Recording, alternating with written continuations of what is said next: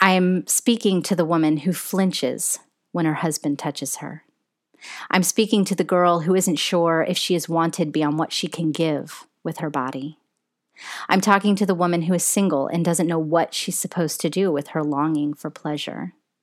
I'm talking to the woman who hates sex because she was harmed by it. I'm talking to the woman who sees sex as dirty.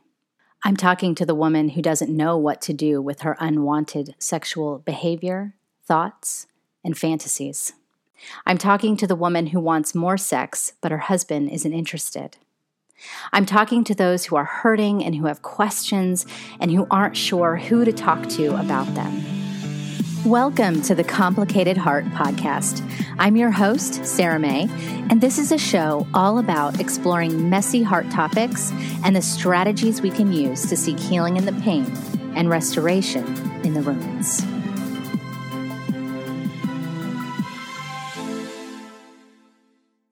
How do you start a podcast series on sex? Do you start by telling your own story, the ups and downs and struggles with your own sexuality and history and wounds and experiences? Or do you begin with questions and experts? It's such a tender thing talking about sex because it carries so much with it so much joy and ache, grief and fire, confusion and lust and pleasure and pain. Some women struggle with the desire to have sex. Some love it. Some hate it. Some feel shamed or dirty by it. But I think, I hope, that we all, whether single or married, want to experience it now or someday with walls down, free and unashamed, unmarred, pure, good, fun, and without woundedness either through our own experience or the experience or sin someone brought into our bed. So, how am I going to start this series? I'm going to start by telling you who it's for, why I care so much about this topic, and then I'm going to tell you some of my own story the story of my body and my story of sex as I understand it up to this point in my life. I'm not going to tell you everything, of course, because vulnerability isn't about telling everyone everything. It's about being honest and faithful with our lives and what God has done and where He leads. And sexuality is sacred, and the details of my own story are sacred. But I will offer what I can, not as an expert, but as a friend. So, who is this series intended for? Well, it's for all of you younger, older, single, married but I would say it's mostly geared towards those of us who want to see freedom in our sexuality, who feel locked up or dirty or scared or confused or hurt or wounded by sex in some way. This isn't a series on how to have the best sex, how to please your man, or how to complete 10 steps to your best, pure, or on fire sex life, although I do want to talk about good sex.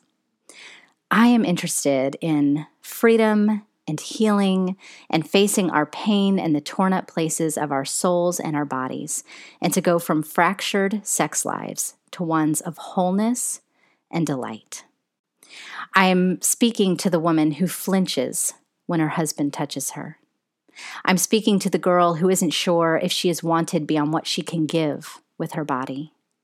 I'm talking to the woman who is single and doesn't know what she's supposed to do with her longing for pleasure. I'm talking to the woman who hates sex because she was harmed by it. I'm talking to the woman who sees sex as dirty. I'm talking to the woman who doesn't know what to do with her unwanted sexual behavior, thoughts, and fantasies. I'm talking to the woman who wants more sex, but her husband isn't interested.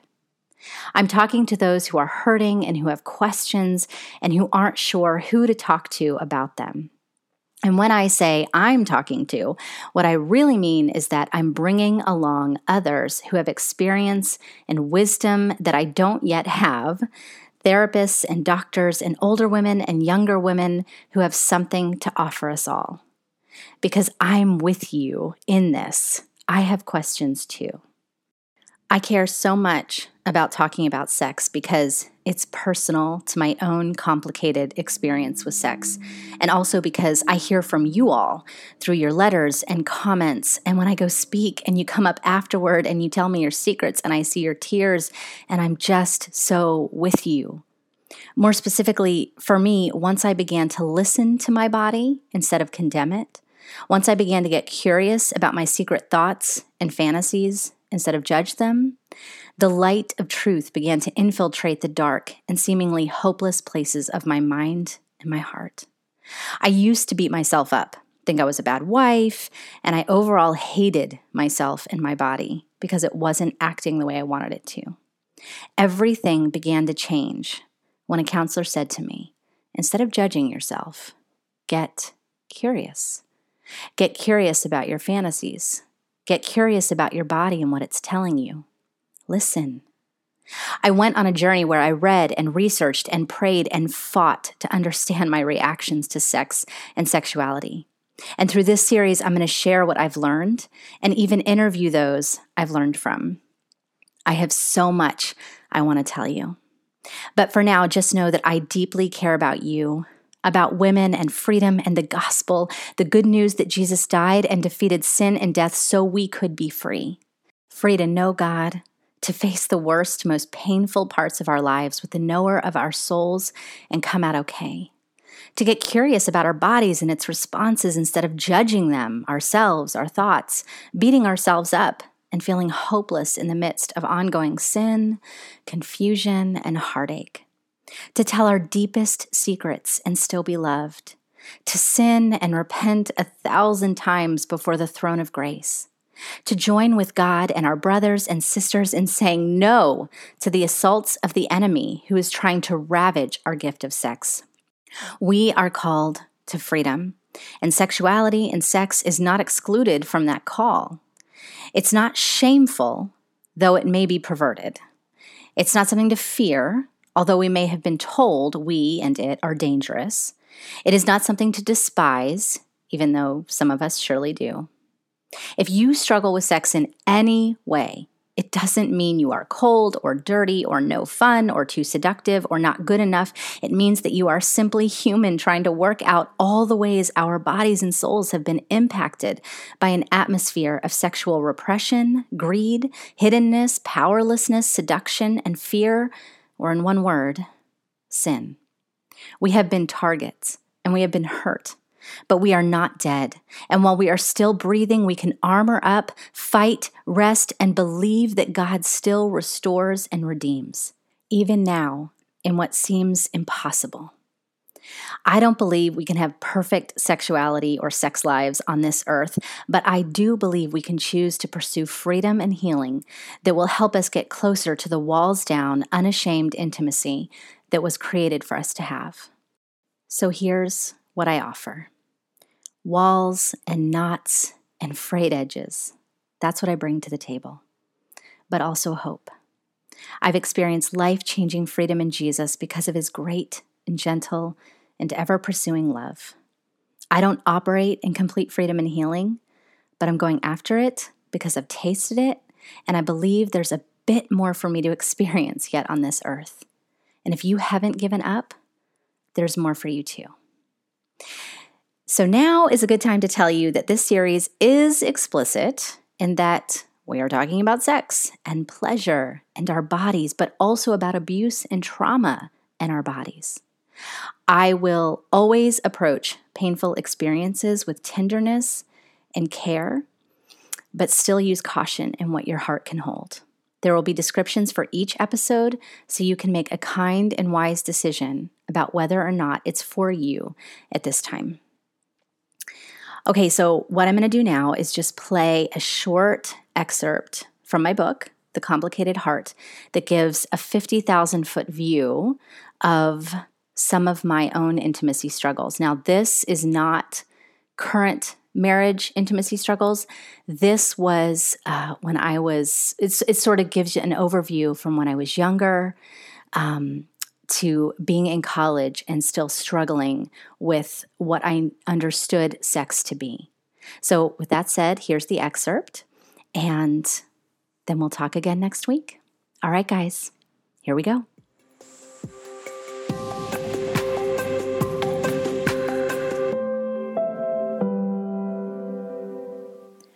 I'm 22 years old, and I'm in my dad's office. In his desk, I find a report about me from kindergarten. The swirly letters on the page indicate that I acted inappropriately and showed sexual affection to other students. I'm told I was put into counseling for my odd behaviors. I asked my mom if she had any knowledge of me being sexually abused as a child. She tells me she doesn't. The counselor from my childhood tells me she believes I witnessed my mom having sex and that's why I was the way I was. No one really knows anything, and it's the not knowing why I am the way I am that is so frustrating. I know I'm a sinner, but why this sin this way? My mom talked to me about sex early and openly. When I was 10, she brought home a man and told me to stay downstairs with his son. We sat on the couch, staring at nothing, waiting. I wanted him to make a move on me. I leaned across him to turn off the light, hoping to entice him. Nothing. The next day, mom told me she only slept with the guy for his body. I learned at a young age that sex was power. I learned it from my mom, from the old British man who stuck his tongue in my 12 year old mouth at a get together. There wasn't enough soap that could wash away the filth. From Sean, the ex stepbrother, and from various guys along the way. I was equally confused and fascinated by this power. I learned something else as well that I, Sarah, could be separate from my body. I don't know the first time I learned this lesson, but I do remember a day when it was reinforced, when I was 14 and had gotten drunk with Jason, the first boyfriend. On a walk home through a field that for some reason had a bench in it, we sat down. I'm pretty sure we had been drinking because I remember pretending to be passed out and that it was plausible that he would believe it. I did this just to see what he would do. He began to have sex with me. I was completely uninvolved, passive, tired, drunk, but he did it anyway. I didn't have to be involved, which meant I didn't hold the power. My body did. I had another boyfriend who did the same thing to me after I drank too much. I wasn't involved, but just let it happen. In the same moment, I thought I was testing out a theory. I was actually being abused and had no idea. At that point in my life, it never struck me as wrong for a guy to take physical advantage of a girl who was drunk. On that bench, when a guy was being twisted with me, I also had a twisted curiosity about the whole thing, about the fact that guys could do what they wanted to me even when I wasn't involved. There was me, my personhood, and there was my body, and I thought I could separate the two. I believed that I had no power, but my body, separate from me, did. It was the thing guys wanted. I just happened to come along with it. I didn't understand then that the body and the soul are intimately linked, and what happens to the body happens to the soul. There is no separation. So I let my body get me what I wanted and felt so deprived of closeness, love, the illusion of security. If I gave my body, then I wasn't alone. I could be close to another person, and that person would want me.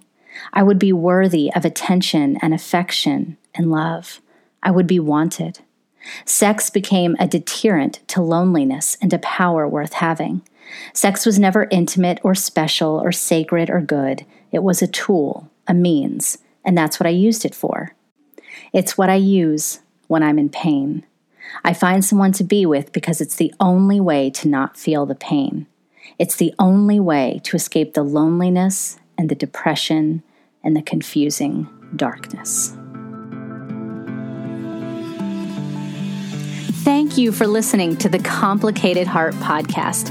If you like this podcast, if you found it helpful, please take a minute to subscribe, rate, and leave a review. Reviews are how people know if they should listen or not, so your review matters. Thank you so much. If you want to know more, check out thecomplicatedheartpodcast.com.